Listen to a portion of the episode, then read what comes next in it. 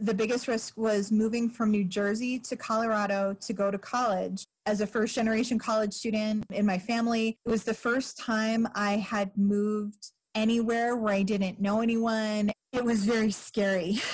to kind of land here and have this totally new experience of, of college and you know and learning how to have you know my first apartment and setting up maybe that's not all that groundbreaking because everyone does that at some point but that was probably the biggest thing and it was going to this expensive private university that I wasn't sure if it was going to pay off or not. And, you know, as it turns out, because I kind of switched mid, not midstream, but I realized that my original goal of being an art therapist was not a great fit for me. It was too small and I'm I'm kind of glad that I didn't make it into as far as the the graduate program because I could have still been helping people in creative ways, but I would have had a lot more restrictions on me. And so, you know, in a way, finding Barbara Sher and Valerie Young and Barbara Winter, finding them was the best thing ever because it opened me up to, oh, I can still help people,